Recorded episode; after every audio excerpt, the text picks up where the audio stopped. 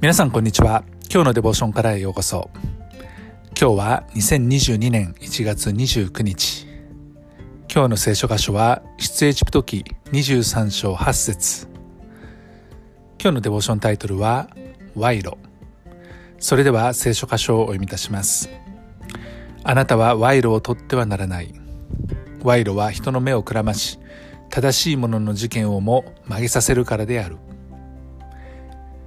賄賂とは職務に関する不法な収入を指すというふうに言われてますけれども、辞書によるとですね、このように説明されています。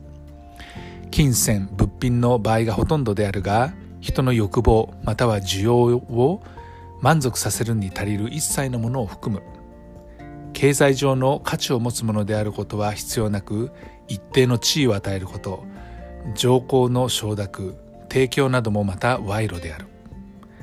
社交儀礼の範囲内での贈り物は賄賂とはならない。中元、聖母、見舞い、選別などが典型例ではあるが、価格が相当の場合を超えるもの、また少額でも職務に対する対価性が明白なものは賄賂性を帯びるというふうに書いてあります。私たちはこの物やお金のやり取りだけではなくて、いろいろな条項の承諾とかですね、地位を与えるとか、またそういった何かしらのものを、サービスを提供するとか、そういったことも賄賂に含まれると。いわゆる相手の欲望とかですね、相手を喜ばせることをすることによって自分も何かしらの見返りを得ようとする一切の行為が賄賂となる。そういうことをしているとですね、やはり私たちは自分の目をくらましてしまうことになり、もちろん相手の目もくらますことになります。そして本来は正しいものの事件というものがありますけれども、その正しさを見えなくさしてしまうのが賄賂ですね。それが最も恐ろしいことです。ですから正しいものの、その正しさを曲げてしまって悪者としてしまう。そして逆に悪いものを正しいとしてしまう。こういったことを通してですね、正当ではない扱いをしてしまう。これがこの賄賂の恐ろしさです。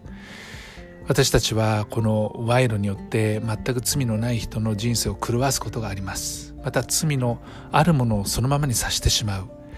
場合によってはそれが人の命を奪うことになるんだということで、賄賂、神様が喜ぶものでありません。あくまでも人間の罪であり、自己中心的な考えから来ているものこそ賄賂だというふうに言うことができます。お金によって人々は動かされます。また動かそうとします。しかし最終的には神様が私たちの人生を導いておられ、またあらゆることが許されるんだっていうところに目を向ける必要がありますね。神が賄賂を喜ばないなら、賄賂を与えるとか、また受け取るってことはしない。これが大切なことです。愛する天のお父様、あなたは賄賂を喜ばれません。私が賄賂を受け取ったり、また与えたりすることがありませんように。